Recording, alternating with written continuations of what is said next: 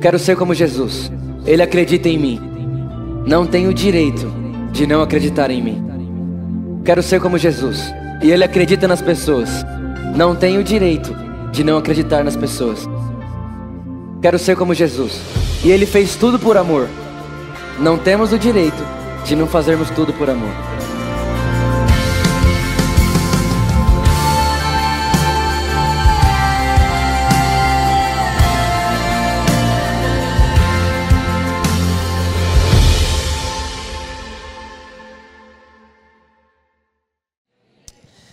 Quem aqui já ouviu falar a respeito do pequeno príncipe? Levanta a mão.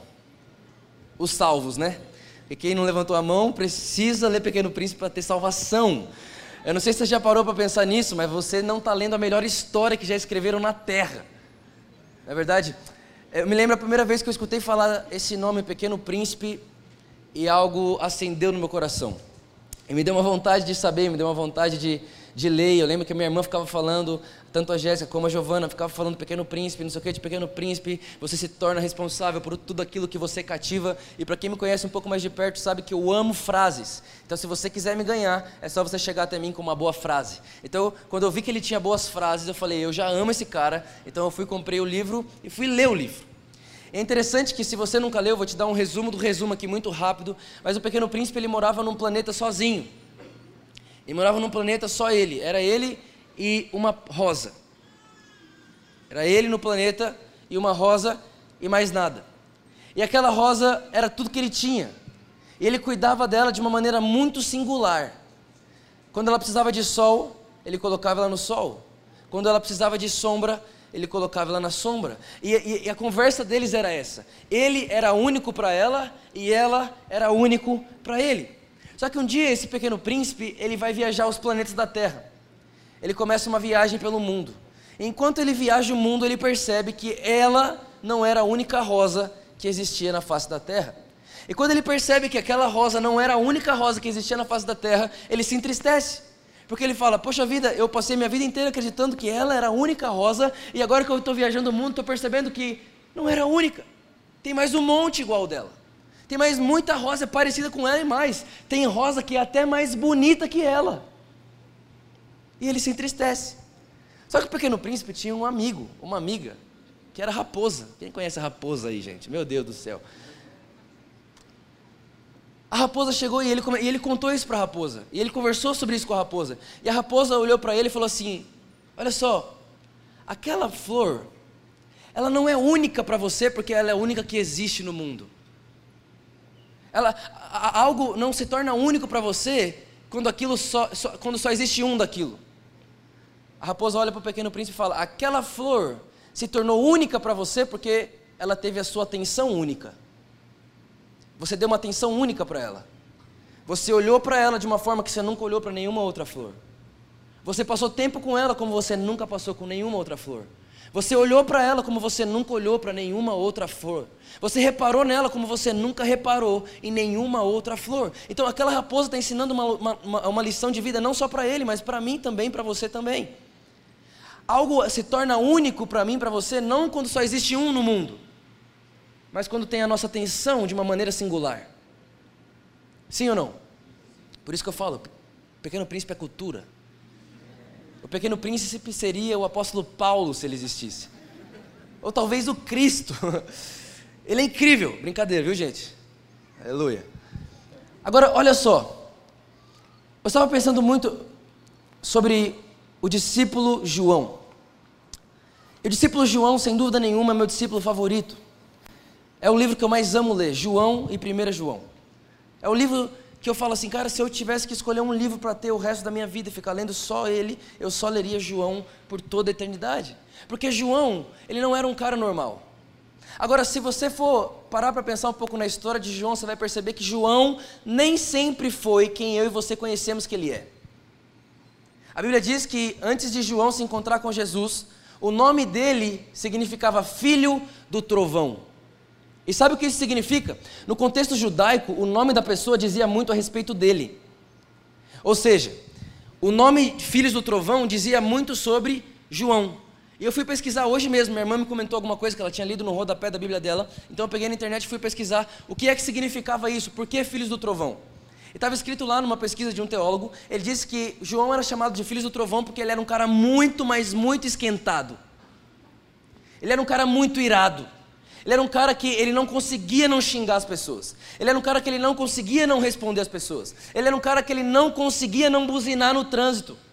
Ele era um cara que não conseguia amar os seus inimigos. Ele era um cara que, que em um dos momentos uma cidade não recebe Jesus, a cidade fala: Não, nós não queremos você aqui. E quando eles estão indo embora, o João, o apóstolo João, o discípulo João, que nós conhecemos como discípulo do amor, ele olha para Jesus e fala: Jesus, você quer que a gente mande cair fogo do céu e destrói todo mundo? Você fala assim: João, você é o discípulo do amor. Não fala assim, cara. Não fala assim. Você é o, o cara do amor. Não, naquele momento ele era o filho do trovão.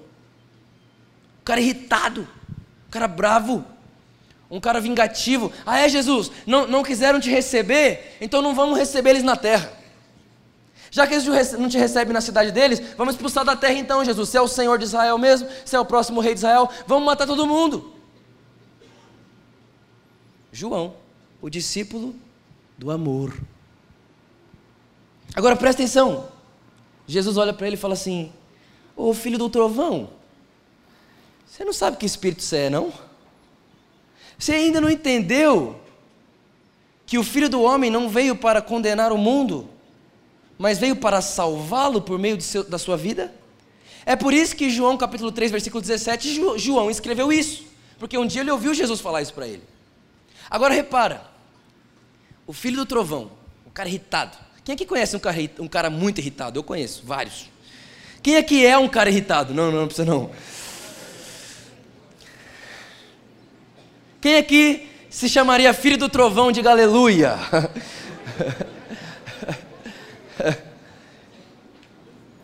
aleluia. Agora olha só. Esse cara se encontra com Jesus. E ele começa a andar com Jesus. E esse João, ele começa a perceber que Jesus, ele não tinha reações, ele, ele não tinha reações explosivas. Esse João começa a andar com Jesus e ele começa a perceber que Jesus não tinha reações de ódio. Esse João começa a andar com Jesus e ele começa a perceber que Jesus era manso, que Jesus falava com muito sal na boca, a, a fala de Jesus era temperada com sal. Esse João começa a andar com Jesus e ele começa a perceber que Jesus sabia lidar com todo mundo. Todo mundo ficava feliz enquanto Jesus falava. Quando acontecia alguma coisa que não era tão legal, Jesus sabia lidar com aquilo sem explodir. Ele começa a olhar aquilo e a forma como Jesus vivia começou a mostrar para João que ele não estava vivendo de uma forma muito legal.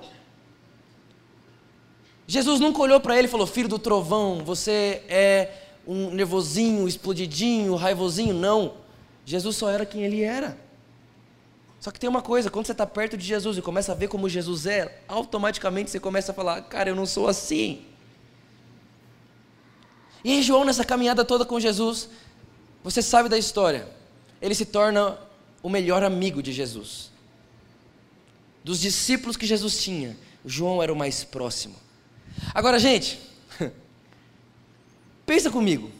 O que, que você acharia de um cara que se auto-apelida ele mesmo, ele se apelida assim. Ele, ele fala, ó, eu vou me chamar Prazer, viu? Prazer, Luz, ó, meu nome é Vitor Azevedo. O discípulo que Jesus mais ama no mundo sou eu. Ou se não, imagina só, o Pedro chegar aqui na hora de pregar a oferta. Gente, boa noite, sou o Pedro, eu sou realmente o cara mais bonito da cidade. Não tem mentira nisso, mas não é legal você pôr um alto apelido. Você está me devendo essa, cara. Não é legal você se auto-apelidar. Não é legal. Não é legal. Já pensou? Eu chego assim e você fala assim: Olha só, eu sou o Vitor, e o prazer é todo seu de me conhecer.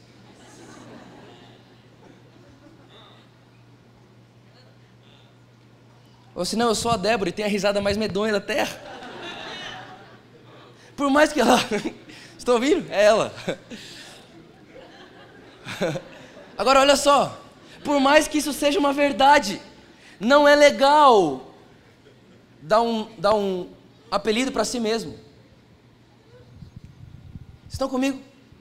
Você concorda que alguém que chega em você fala assim: tudo bem, eu sou isso, isso, isso, isso, isso. É isso que eu sou, não é chato. Não é muito chato. É chato. É, me, é meio arrogante. Não é verdade? É meio estranho. Agora, João, ele olha para ele mesmo, e ele olha para você, e ele esfrega uma coisa na minha e na sua cara. Ele olha para mim, para você e se autodenomina, ele se apelida do discípulo a quem Jesus amava. Se João fosse pregar aqui hoje à noite, ele ia chegar e falar: Gente, apóstolo João na área, e me perdoem, mas Jesus tem um discípulo predileto, sou eu. Isso soa muito estranho. Isso soa muito arrogante. Sim ou não? Sim ou não, gente? Agora escuta. A Bíblia diz que toda escritura é inspirada pelo Espírito Santo. Então, se está escrito na Bíblia, se está escrito na Bíblia, o discípulo a quem Jesus amava, se referindo a João, é porque João não deu esse apelido para si mesmo sozinho. Agora, olha só. Se está escrito na Bíblia, é porque Deus gostou da ideia. Se está escrito na Bíblia, é porque Deus respaldou a ideia. Agora, eu não sei você, mas numa mentalidade que eu pensava alguns anos atrás, se eu fosse João, eu escreveria assim, ó: o discípulo que mais amou Jesus porque foi o único que foi até a cruz. O discípulo que mais amou Jesus porque foi o único que na hora que ele precisou não o abandonou. O discípulo que mais amou Jesus porque eu nunca deixei de deitar no peito dele. Mas repara que João, ele prefere dar um nome para ele e um apelido para ele, dizendo o discípulo a quem Jesus ama, e não o discípulo que mais amou Jesus. Sabe o que, sabe o que isso me faz entender? que quanto mais perto você estiver de Jesus, que quanto mais perto você estiver de Jesus, menos o seu amor por Deus você vai querer provar.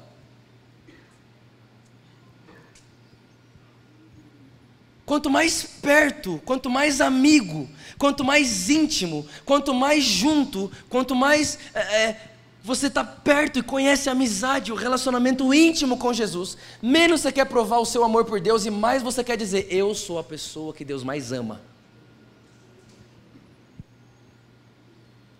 Está fazendo sentido isso? Vocês estão comigo aí? Sim ou não? Agora, a gente aprendeu muito tempo que nós deveríamos amar a Deus. E que o que move a Deus é o meu amor por Deus. Mas sabe aquele dia que você olha para você mesmo e fala: "Cara, eu não sei como faço para amar mais a Deus"? Esse dia é o dia que se decepciona e esse dia é o dia que você começa a esfriar na fé. Porque toda vez que você estiver baseado num esforço pessoal, você vai se decepcionar. E toda decepção traz esfriamento. Agora, quando a sua vida não está baseada no seu esforço, mas no discípulo a quem Jesus ama. Vitor, quem é você? Um discípulo a quem Jesus ama. Vitor, quem é você? Você é um pastor? Você é um youtuber? Você é um fundador de igreja? Não, eu sou o discípulo a quem Jesus ama. Mas, Vitor, o que você faz? O que eu faço é só fruto da raiz. E qual a raiz? Eu sou o discípulo a quem Jesus ama. Isso é tudo sobre mim. Eu sou o discípulo a quem Jesus ama. Agora presta atenção nisso. Quem lembra de Pedro? Você lembra de Pedro? Pedro era o discípulo mais servo que existia na face da terra. Toda vez que Jesus precisava de uma força, de uma mão, Pedro era quem estendia a mão. Pedro era sempre o primeiro em todas as coisas. Quando Jesus ele está andando sobre as águas, quem é o primeiro a sair do barco e andar sobre as águas? Pedro. Quando Jesus está falando assim, gente, quem vocês dizem que eu sou? Quem responde? Pedro também. Quando Jesus olha lá em João capítulo 6, a mensagem mais forte de Jesus na Bíblia, e a, a Bíblia diz que todo mundo começa a ir embora, todo mundo começa a abandonar Jesus. Jesus olha para os discípulos e fala: E vocês não vão embora também não? Aí Pedro olha e fala: Tu és o. É, para onde iremos nós se só tu tens a palavra de vida eterna? Repara, Pedro era sempre o primeiro em tudo. Toda hora que Jesus falava, Pedro respondia. Toda hora que Jesus dava um bracinho, Pedro punha, punha o dele lá. Era sempre Pedro. Sempre Pedro, sempre Pedro, sempre Pedro.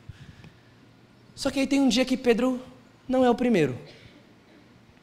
Chega um dia que Pedro fica em segundo lugar. Sabe que dia foi esse? Foi o dia que todos os discípulos estão reunidos na casa. Chega alguém e fala assim: O corpo de Jesus sumiu. O corpo de Jesus desapareceu. A Bíblia diz que Pedro e o discípulo a quem Jesus amava saiu correndo. Eu não sei se você sabe, mas Pedro era o discípulo mais velho. João provavelmente nessa época tinha 16 anos de idade e provavelmente Pedro tinha 23. Então repara que saiu correndo um jovem de 23 anos e saiu correndo um adolescente de 16 anos. Só que mais do que a idade, tinha uma outra diferença muito clara entre eles. E a diferença era essa: um era discípulo a quem Jesus amava, o outro era sempre o primeiro a servir. Um sabia que ele era o alvo do amor de Jesus, o outro sabia que ele era o primeiro que precisava fazer algo para Jesus. E os dois saem correndo. E por incrível que pareça, a Bíblia diz que João chegou primeiro que Pedro. Isso não é difícil entender. Isso não é nem um pouco difícil entender, porque era uma corrida de um servo e de um amigo, de um serviçal e de um amado. Quem chegará primeiro? Quando o assunto é Jesus. Mas Pedro, você é o cara, como que você chega em segundo lugar? Não dá para concorrer com quem sabe que é amado por Deus.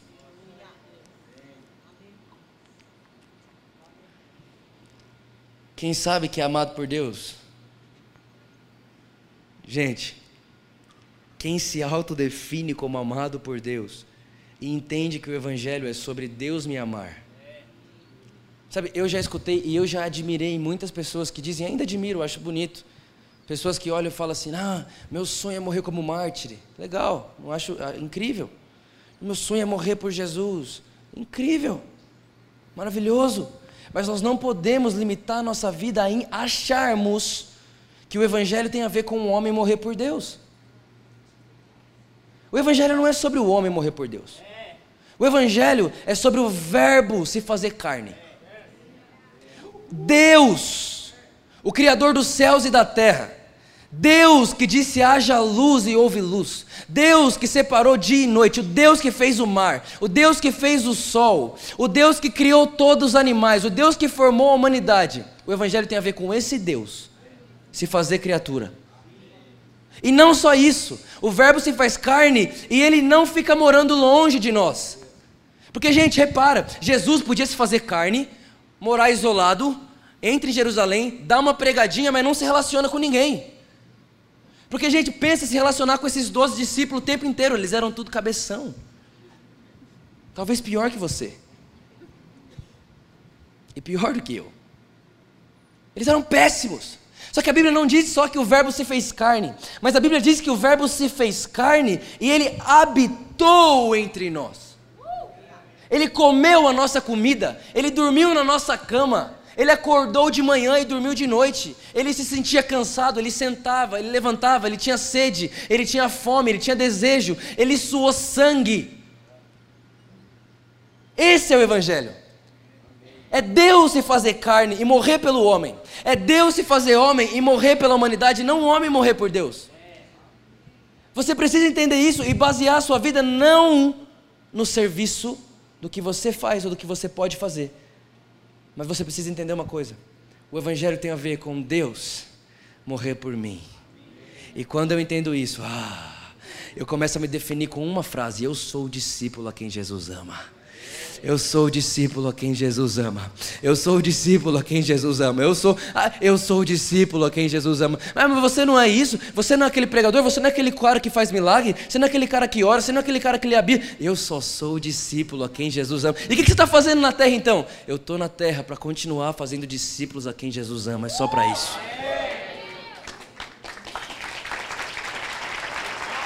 Aleluia!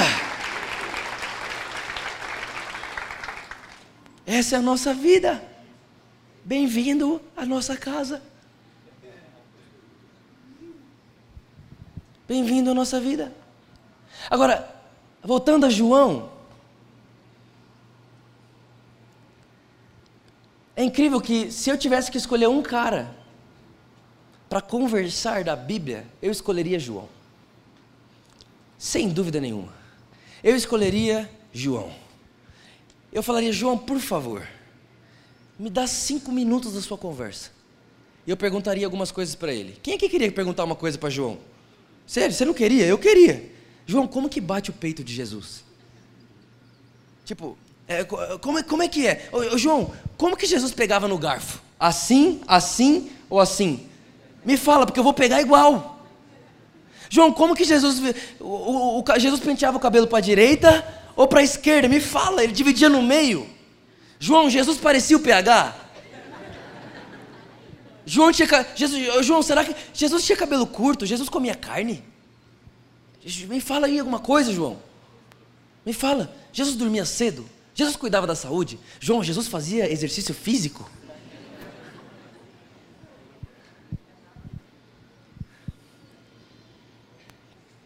faria todas essas perguntas para João. João, Jesus andava na moda? Sem dúvida. Agora escuta. Existe uma pergunta que sem, sem dúvida nenhuma sobressai a todas essas. E eu perguntaria para João: João, me fale uma coisa. Me escreva um conselho que defina alguém que anda com Jesus. Me fala, João, me, me mostra, me, me ensina, me fala uma característica, me mostra uma coisa de alguém que anda com Jesus. Repara que eu não estou falando de salvação aqui nessa noite. Sabe, nós somos salvos pela graça de Deus mediante a fé, isso é muito bom. Nós somos justificados por Deus pela fé, isso é muito bom. Não estou falando de salvação, nós temos mesmo que cantar sobre perdão, nós temos que adorar Jesus pela Sua graça, nós temos que amar Jesus porque fomos feitos justos, ótimo. Mas eu também quero dizer para você que esse mesmo super-herói que te salvou quer te chamar de amigo. Eu quero dizer para você que esse mesmo cara que você fala, uau, ele me salvou, ele fez tudo isso por mim. Nossa, mas que bom, um dia eu me encontro com ele. Não, ele não quer que um dia você se encontre com ele. Ele quer morar em você. E ser seu amigo. Eu estou falando hoje sobre relacionamento com Jesus. Vida com Jesus. E se eu pudesse, eu perguntaria isso para João. João, me fala uma coisa, me defina como que é. Como que é estar perto de Jesus. E eu queria que você abrisse sua Bíblia comigo em 1 João. 1 João, no capítulo 4. Eu acredito, sem dúvida nenhuma, que talvez, provavelmente, quase 100% de certeza, esse é o texto mais importante que João escreveu. É claro, né? É fácil falar isso da Bíblia, porque todo texto é o mais importante. Mas, 1 João capítulo 4, no versículo 7, diz assim: olha, amados, o que, que diz aí, gente? Fala comigo, amados. Primeira coisa, eu tenho certeza absoluta que quando João se referisse a você, ele ia dizer assim: amado.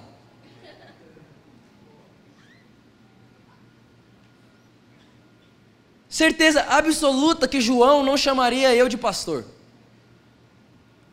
Porque João sabe que o maior título da terra é amado.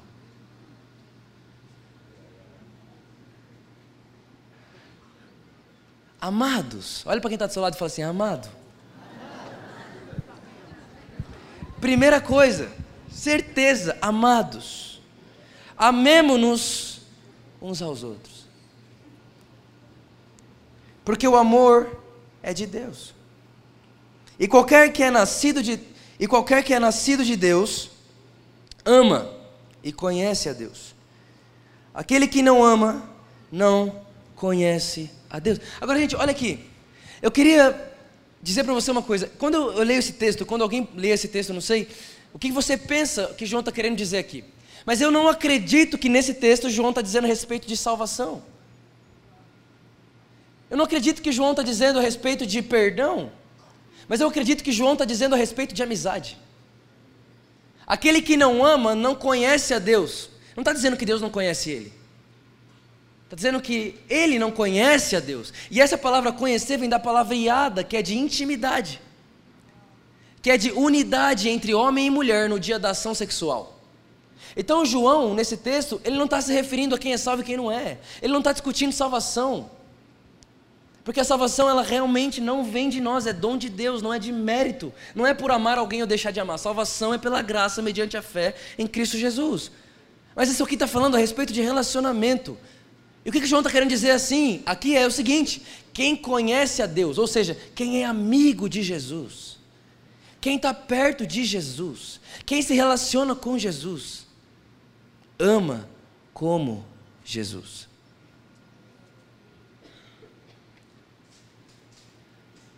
Não é sobre a forma que você vive, mas é sobre a forma que você ama. Porque na Bíblia, amar é viver. O próprio João, ele diz assim: quem ama, vive. Quem não ama, ainda está morto. Então, João não está falando aqui a respeito de salvação, mas ele está falando da forma como nós vivemos e relacionamos e nos relacionamos com Jesus. Passo próximo.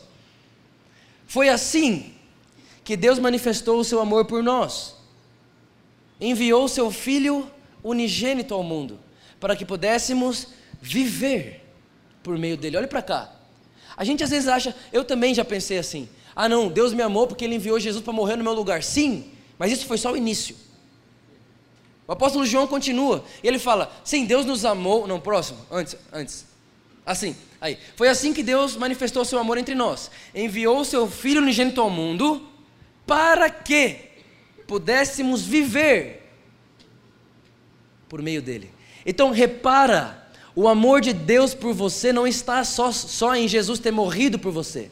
O amor de Deus por mim e por você consiste em Jesus veio, morreu por mim e por você, e agora, através de Jesus, nós podemos viver a vida de Jesus. Nós podemos viver a vida de Cristo Jesus. Nós podemos ser justos como Jesus. Nós podemos ser santos como Jesus. Nós podemos orar pelas pessoas como Jesus. Nós podemos ter as mesmas obras de Jesus, mesmo sem ter morrido como Jesus. Nisso consiste o amor de Deus. A obra completa do amor de Deus é Jesus morrer por você e você viver a vida de Cristo também.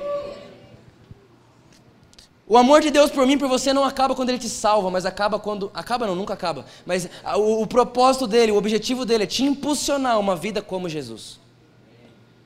A uma vida com os pensamentos de Jesus, com a forma de Jesus, com as atitudes de Jesus, com o amor de Jesus.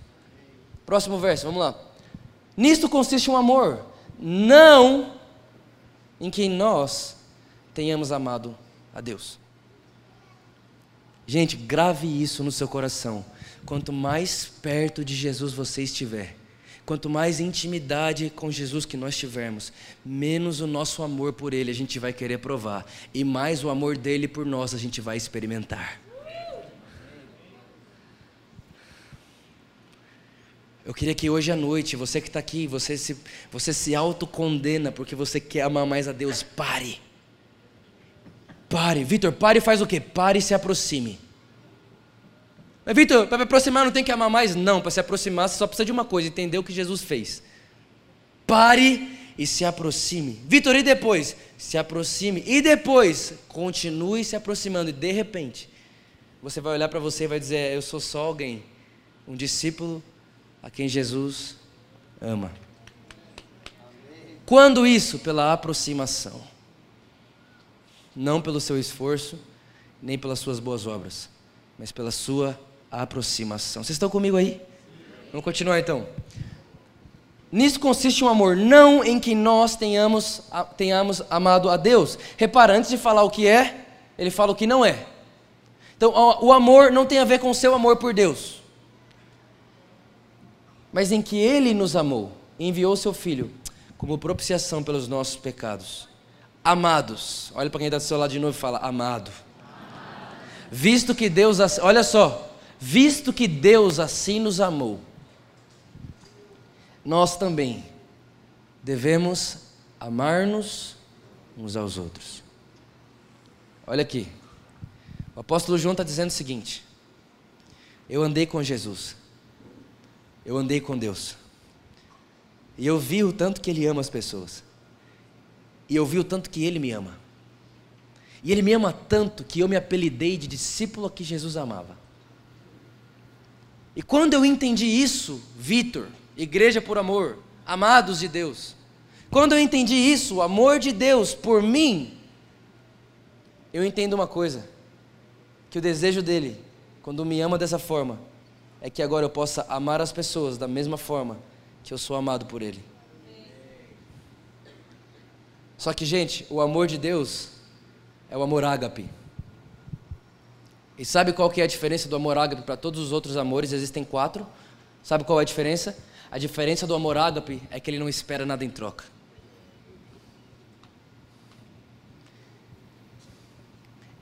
Você está aqui, pode ser, pode ser que você está aqui agora e você fala assim, mas eu amo, olha só, essa fileira aqui inteira da minha, da, da, minha, da minha igreja aqui, olha só, olha aqui, ó, esse aqui eu amo, esse aqui eu amo também, olha lá, a gente estava junto semana passada, a gente se amou tanto, a gente tem se amado, a gente está no carral, a gente está participando de grupo, a gente estava ontem lá na Construid, a gente está fazendo um monte de coisa, muito legal,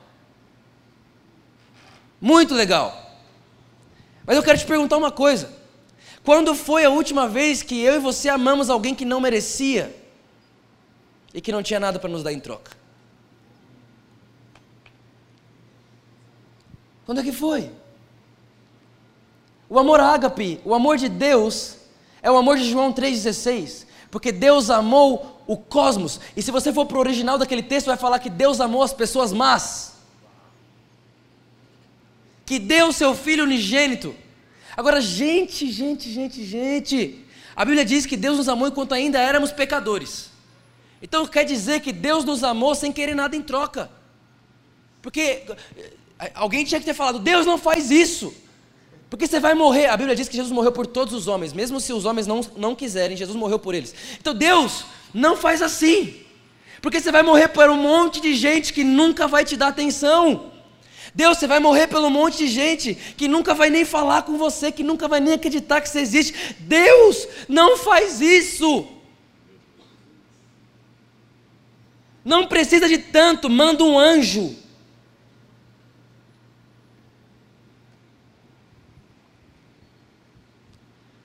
Sabe por que a gente falaria isso para Deus? Porque nós nascemos para um amor filéus. O amor filéus é o amor de duas vias. Ele vai e volta. Só que Deus é o amor ágape. É o amor de uma linha só. Ele só vai. E ele não está esperando que nada volte para ele.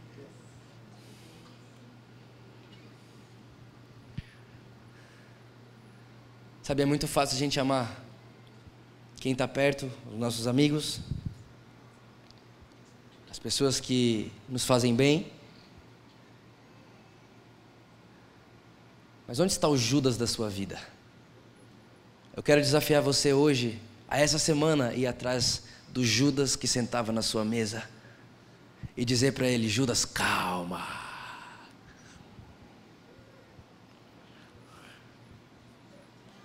Quero convidar você a sair daqui nessa noite, entendendo que Jesus disse, o dia, ele disse isso para os discípulos: o dia que vocês se amarem e vocês forem um, o mundo vai me conhecer. A gente quer fazer conferência, muito legal a gente ir na praça aqui, fazer o evento evangelístico, muito legal, muito legal, muito legal, muita coisa, muito legal. Mas nada disso revela Jesus tanto quanto uma comunidade que se ama com amor ágape, que não procura nada em troca, mas ama porque se parece com Deus. Se você quer saber o tanto que você, conhece a Deus, se você quer saber o tanto que você ama a Deus, é só você ver duas coisas: o tanto que você o conhece e o tanto que você o representa. Sabe, nós temos aqui falado de graça, nós temos overdose de graça. E nós vamos viver assim mesmo, a gente vive pela graça. A gente começou pela graça, o processo é a graça, o fim é a graça, nossa vida é a graça, sim. Mas a graça, a Bíblia diz que ela nos justifica. Então, por causa da graça, eu sou justo. Eu queria terminar com isso. A Bíblia diz que Abrão era justo e Ló era justo também. Os dois eram justos. Mas quando Deus tinha um segredo para a terra, ele procurava Abrão e não Ló. Mas os dois eram justos. 1 Pedro diz o justo Ló. E a Bíblia diz em Romanos que Ló, Abraão foi justificado pela fé. Os dois eram justos. Mas por que, que um ouvia? Aí agora pensa: Ló morava em Sodoma e Gomorra. Abraão morava do outro lado do mundo. Ia, ia ter uma destruição em Sodoma e Gomorra. Quem você acha que Deus avisa? Abraão. E fala: Abraão, avisa seu primo. Mas Deus, fala você com ele, ele é justo. Então, Abraão, Salmo 25, 14. Os meus segredos é para os meus amigos mais chegados. A graça é maravilhosa. Ela te justifica.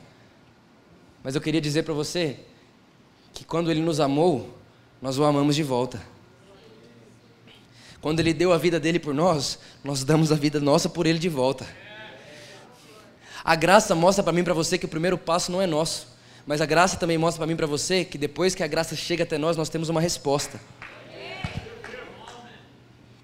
E essa resposta é ir para um lugar de entendimento de que somos o discípulo a quem Jesus ama e que viveremos para fazer com as pessoas o que Jesus faz com a gente.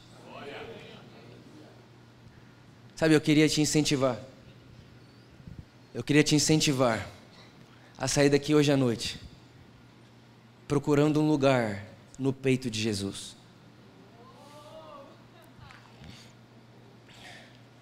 Todos os discípulos ali, sentados naquela mesa, estavam debaixo da mesma graça, do mesmo Senhor, do mesmo Salvador, igual nós estamos aqui agora.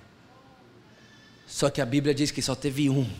Jesus tinha dois peitos, alguém podia ter deitado no outro, mas só teve um que pegou sua cadeira e colocou do lado de Jesus e deitou os seus ouvidos no peito de Jesus a ponto de ouvir o coração de Jesus batendo. A graça se manifesta salvadoras a todos, a todos. Mas as batidas do peito de Jesus é só para quem pegar a cadeira e sentar do lado dele e dizer: Jesus, eu quero você. Então, nesse lugar, nós vamos orar mais do que todos. Nesse lugar, você vai querer ficar com Jesus mais do que você já ficou na sua vida. Nesse lugar, você fala assim: eu preciso orar mais. Eu preciso ler mais a Bíblia. Eu preciso, eu preciso passar mais tempo com Deus. Mas por quê? Porque você quer alguma coisa? Não! Porque eu sou justo.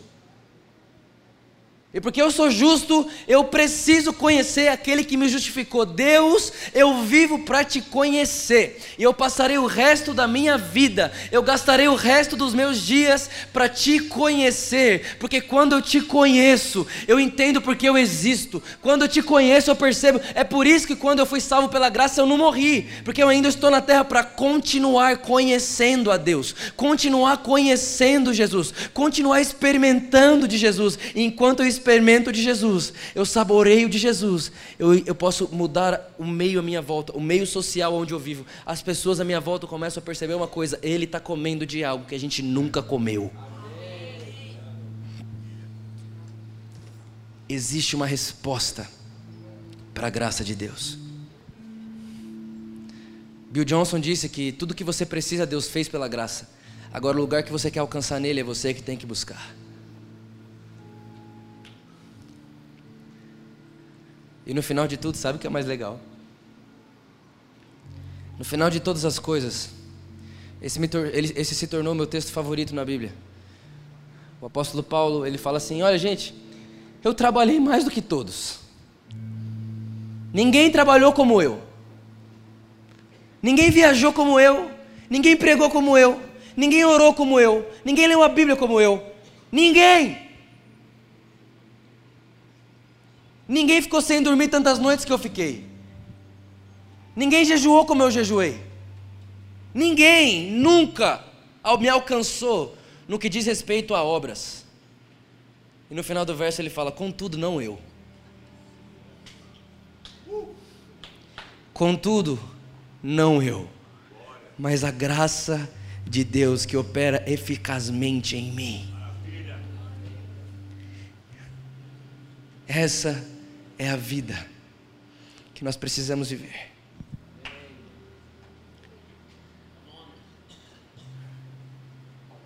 O apóstolo Paulo dizia: Eu teria do que mergulhar, Porque eu fui o mais certo, eu fui o mais justo, eu fui o que mais cumpri as leis. Eu era alguém muito zeloso, ninguém era como eu. Mas o dia que eu conheci Jesus, eu entendi que não sou eu, mas é Cristo que vive em mim. E essa é a minha vida. Sabe, gente, você precisa sim buscar Jesus. Não como se ele não tivesse, ele já está. Mas você precisa passar tempo com ele. Lembra que eu falei lá no começo do Pequeno Príncipe? Agora você vai entender por que, eu falei. Você não é a única flor da terra, como eu também não sou. Mas nós podemos viver com Jesus de uma forma que cada um de nós que estamos aqui nos sentimos singular para Ele. Ninguém é como você para Jesus. Jesus nunca cultivou a sua vida igual a de outra pessoa. Jesus não vê em você mais um como todos. Quando Jesus olha para você, ele fala: Você é único. Não existe uma pessoa no mundo que poderia ser o tipo de amigo que só você é para mim. Não existe uma pessoa no mundo que poderia orar da forma que só você fala comigo. Não existe uma pessoa no mundo que demonstra amor para mim como você demonstra amor por mim. Você é único. No planeta que eu vivo com você, só existe você e mais ninguém. Mais ninguém. Mais ninguém.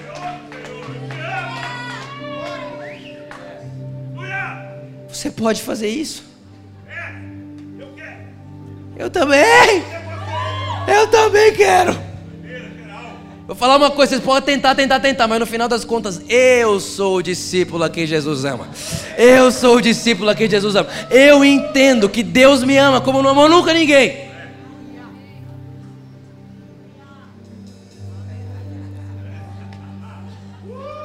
Tem como viver triste? Tem como viver para baixo? Tem como não ter esperança? Tem como não querer acordar amanhã? Tem como continuar depressivo? Tem como continuar para baixo? Não! É impossível, porque o apóstolo Paulo fala assim: por mais que do lado de fora as coisas estejam sendo desmoronadas, dentro de mim algo está sendo renovado. Aqui fora as coisas estão caindo, mas aqui dentro as coisas estão se levantando. Aqui fora as coisas estão escuras, mas aqui dentro é mais claro que a luz do meio-dia. Aqui fora está tudo em necessidade, mas dentro de mim não me falta nada, porque o Senhor é o meu pastor e nada nunca me faltará. O Senhor é o meu pastor e nada nunca me faltará. Jamais me faltará alegria, jamais me faltará paz, jamais me faltará esperança, jamais jamais me faltará o Salvador, jamais, jamais, já está garantido, ontem, hoje e para sempre. Nós somos os discípulos a quem Jesus ama, essa é a nossa vida, essa é a nossa vida, essa é a nossa vida. Existimos para isso, se movemos por isso e morreremos assim.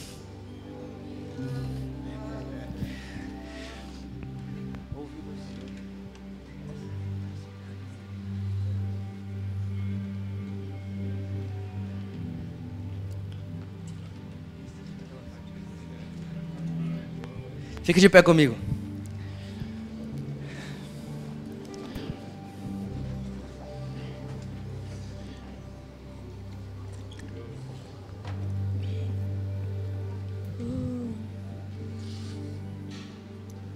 Feche seus olhos.